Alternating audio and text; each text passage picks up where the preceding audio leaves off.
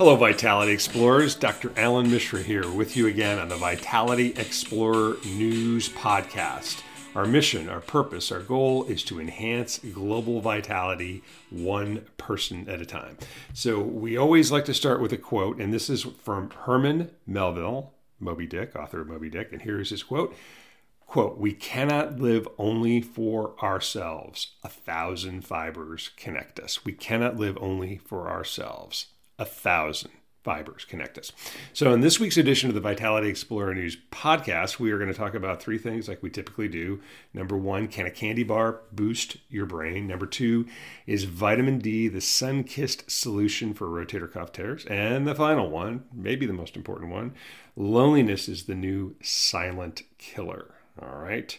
I'd also like to tease you a little bit. We're going to do something starting soon called Vitality Now, which will be an online opportunity for people to connect and learn more about the latest and greatest information about how to enhance your physical, mental, social, and or spiritual well-being.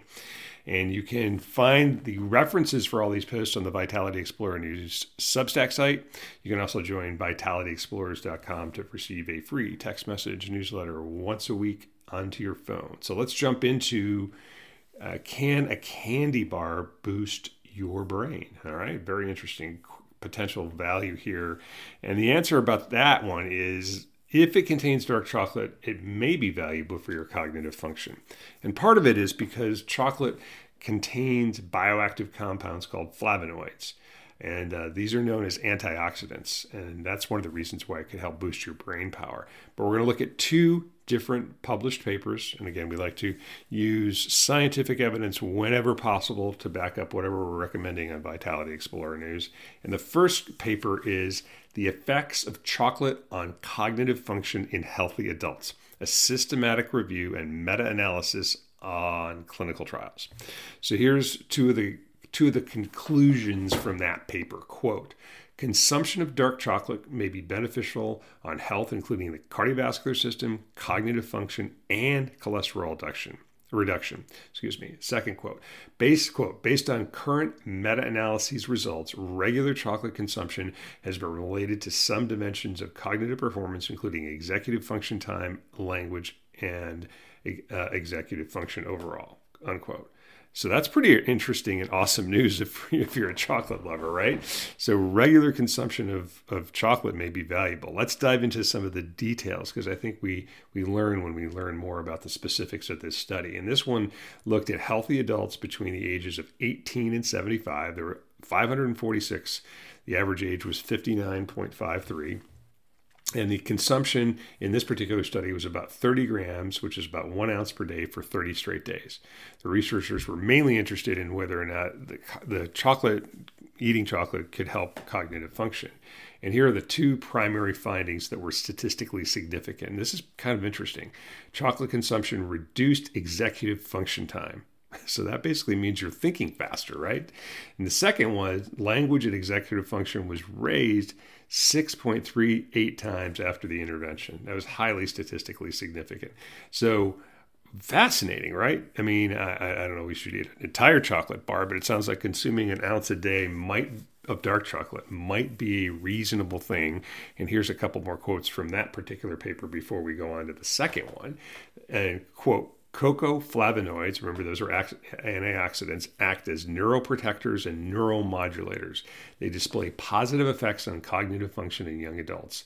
The, the chronic intake of cocoa has a beneficial effect, uh, effect on some dimensions of cognitive function. And quote, overall daily consumption of cocoa may provide short and medium term effects on, on young adults and make them better cognitive performance in learning, memory, and attention. Wow, sounds like a super drug, right?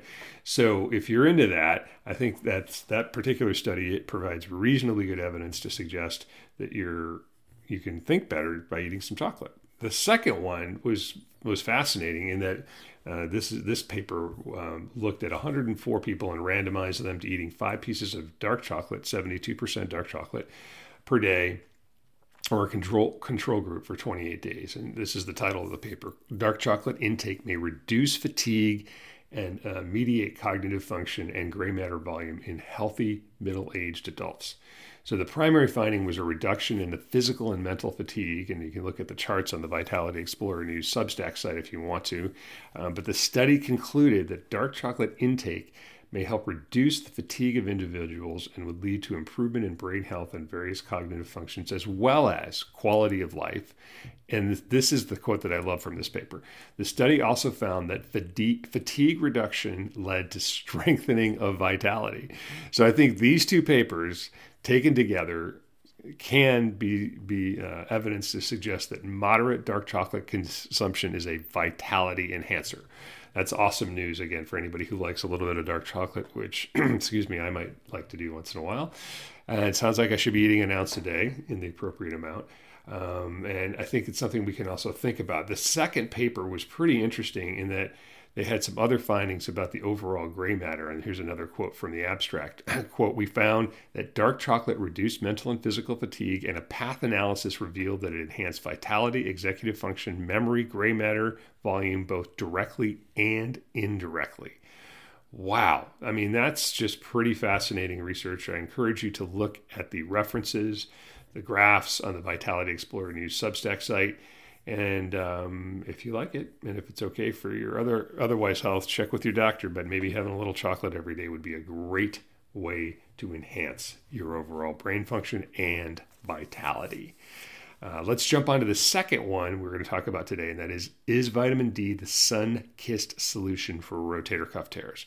Now, rotator cuff tears are something that I've taken care of thousands of them over many, many years and operated on a, a ton of patients who have this particular problem. But one of the things that's emerged in the last four to five years is the interaction of low vitamin D with rotator cuff injuries. Now, we know vitamin D has been classically associated with like you know osteoporosis or low bone density but there's emerging evidence and this is so this is a, right on what i'm doing research wise in my uh, my clinic and my lab and, and things like that is just trying to understand how can rotator cuff injuries be associated with vitamin D. And the reason why this is, is really important is that perhaps 5, 10, 20, 50 people listening to this have a shoulder or rotator cuff problem. It's very common. 2 million people uh, per year visit a doctor to address rotator cuff tears and injuries. And this results in massive healthcare costs. Now, surgery is not indicated for every rotator cuff injury or tear. It's typically reserved for acute large tears or when patients fail all other non operative treatments. But the cost of surgical intervention really skyrockets if the patient needs a second operation or a revision operation. So it's really, really important to optimize patients whenever possible and that is why we're going to talk about this paper called Preoperative Vitamin D Supplementation as a Cost Effective Intervention in Arthroscopic Rotator Cuff repair. So this is something that's important for my practice, but I think it's also important for anybody who might have a shoulder or rotator cuff issue. And here's a quote from the paper. In an arthroscopic rotator cuff repair, the interest in vitamin D deficiency as a modifiable factor stems from the relatively high rate of vitamin D deficiency in the general population and because supplementation appears to be a low risk, highly reliable, and potentially cost effective therapy to enhance postoperative recovery and reduce costly revision rotator cuff repair rates. So we are looking for things. This is a, something that's right in the middle of what I do almost every day in the office, and that is see people who have this particular problem. So if I'm contemplating operating on somebody for a rotator cuff injury, I definitely get a preoperative vitamin D level because it's a modifiable um, risk factor. So I found this paper personally and professionally fat, satisfying and fascinating because there's several hundred thousand rotator cuff surgeries per year in the United States, and that's rising with the aging of the population. But this paper found that selective vitamin D screening, meaning meaning uh, screening and then supplementation of people who are low, could result in a 6.1 million dollar savings, and that non-selective um, just sort of uh, supplementation could result in, in, a savings of $11.6 million. Now, there's a pretty cool graph on the Vitality Explorer News Substack site that you can look at. Um, but the paper concluded that vitamin D is a cost effective mechanism to reduce revision surgeries and overall healthcare costs. There was another paper that was just presented, not, not published, but I went down this rabbit hole of trying to understand what is the latest research on vitamin D and rotator cuff injuries because this is something I do all the time. Um, and I found this paper called Serum Vitamin D Correlates with Rotator Cuff Muscle uh, and Vitamin D Muscle Performance Before and After Rotator Cuff Repair. If you want to, by the way, if you want to see what a, a shoulder arthroscopy looks like and how that works with rotator cuff repairs, you can look on the Vitality Explorer News Substack site, and there's a video of me, me performing a, a rotator, uh, a shoulder arthroscopy, just a brief video, so you kind of get the idea if you are not squeamish. Okay, this other paper about vitamin D levels within patients' muscle tissue found that quote supplementation of vitamin D to patients with low serum, serum vitamin D would enhance rotator cuff muscle performance before and after repair. So that's really fascinating, right? So we've again we've thought of vitamin D as something that's related to our bone. We have emerging evidence, at least in rotator cuff issues, that it's related to not just your tendon but also your muscle. So I think we need to reject the hypothesis that vitamin D is only associated with bone and continue to explore the value of optimizing your vitamin D for, for things like muscle and or tendon injuries like rotator cuff injuries because it's a modifiable risk factor. And so why wouldn't we why wouldn't we try to optimize that? And I think the unanswered question is whether vitamin D supplementation can help treat things like partial rotator cuff tears or help avoid progression to full thickness rotator cuff tears or potentially having patients avoid surgery? That's a much more difficult question to answer. We don't have that answer to my knowledge yet.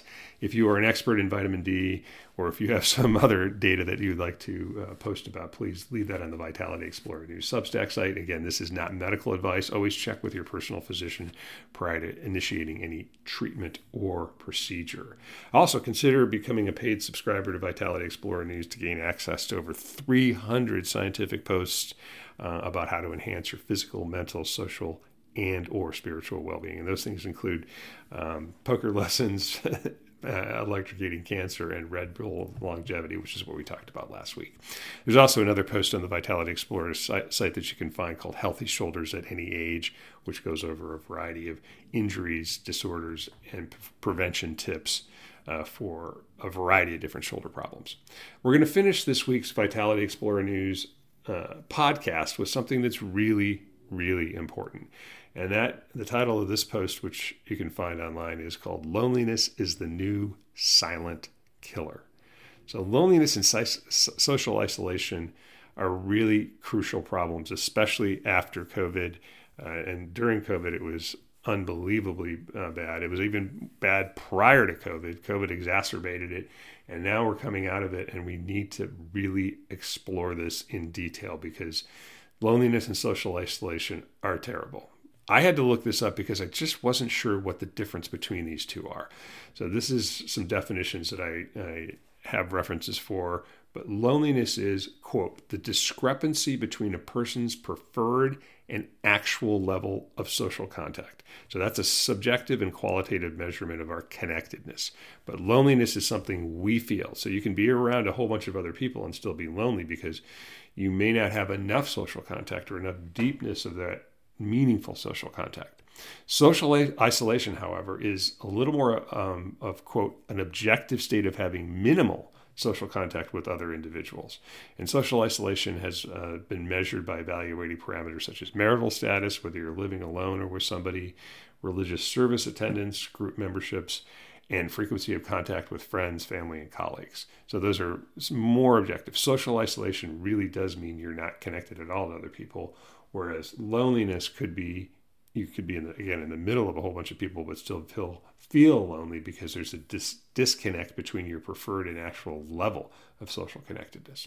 So these two issues of loneliness and social isolation were evaluated in a newly published article that looked at 90 different studies and included over 2.2 million people. And this paper was called A Systematic Review and Meta Analysis of 90 Cohort Studies of Social Isolation, Loneliness, and Mortality. Um, and here is the primary conclusion of the paper. Quote, social relationships are essential to human well-being and play a vital role in the maintenance of health.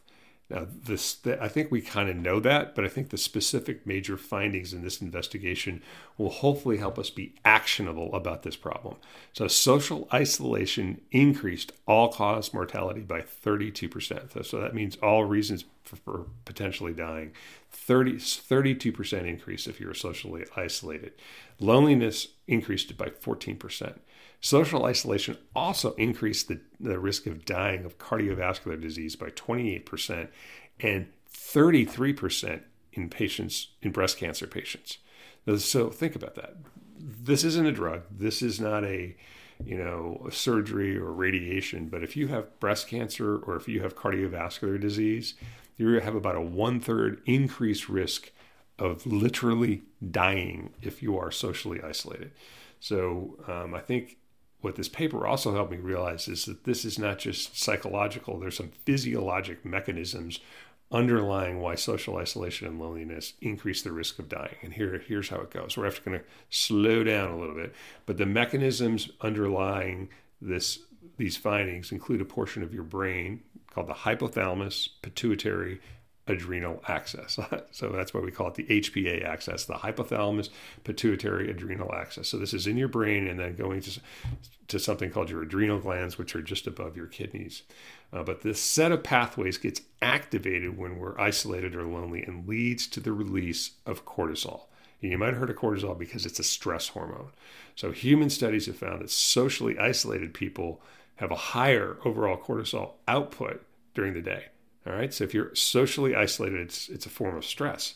Lonely people also have increases in their morning cortisol levels that are related to the overactivity of this HPA axis, the hypothalamus pituitary adrenal axis, the HPA axis. And continuous activation of that pathway can lead to a variety of you know, challenges that increase our blood glucose, um, affect our inflammatory cells and even our uh, reproductive organs or the hormones associated with our reproductive organs.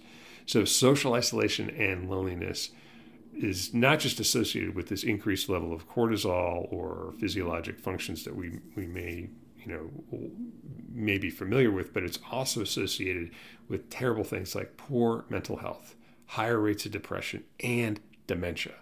So people who are either lonely or isolated um, are, are also at higher risk for engaging in destructive behaviors such as excessive drinking, smoking, or lower levels of exercise. And what's what's really important is that having a smaller social network can lead to people not engaging in the healthcare system. So they're lonely, they're isolated, and then they just don't engage, and that leads to later diagnoses that can make it more difficult to treat or exacerbate the outcome. So this is super important. And I know we've talked about this before on Vitality Explorer News, but I think the data uh, with this new meta-analysis paper of over 2.2 million people just locks it down. Um, and loneliness and social isolation are flat out terrible for your vitality. And we are way overdue to correct course and emphasize our social wellness in the context of our overall wellness. So we've talked about this 100 second challenge before, but do it today. Text three people you haven't talked to in a while. Just say hello. Don't ask for a favor. Don't ask for something. Just say you're thinking about them and say, you know, hey, how you doing? What's going on? This will boost their vitality and yours as well. And also understand that working on your social well-being is something you should prioritize. I mean, my God, we don't, we shouldn't have to tell ourselves that, but um, we sometimes put that at the bottom of the priority list to connect up with a friend or a family member for a walk, a meal, or something that's just fun for fun's sake. But I think working on our existing and future relationship are so important that we should we should literally work on them as if our life depends upon it. Because it does. The data we, we just talked about is powerful evidence to suggest that you're literally at a higher risk of dying by almost a third if you are socially isolated. So um, think about that today. Um, I hope you've enjoyed this week's edition of the Vitality Explorer News podcast. We've talked about how a candy bar can boost your brain power. We've looked at vitamin D as a sun kissed solution for rotator cuff tears. And then we finished with loneliness as the new silent killer. Uh, please consider becoming a paid uh, subscriber to Vitality Explorer News online at the Substack site to gain access to over 300 scientific posts and podcasts about your vitality. And then I'm going to tease you with something we're going to begin soon, and that's called Vitality Now, which is going to be a live interactive webinar where you can sign up for that, uh, and we will discuss the most important articles um, likely once a month or every other month, where we're looking at what are the most most specific and actionable things uh, based on science that you can do to improve your well-being, and it'll be an interactive discussion online. So, thank you for listening to this week's edition of the Vitality Explorer News podcast. Um, I, again will remind you of Herman Melville's quote of we quote we cannot live only for ourselves. A thousand fibers connect us. So get out there and connect some of those fibers today.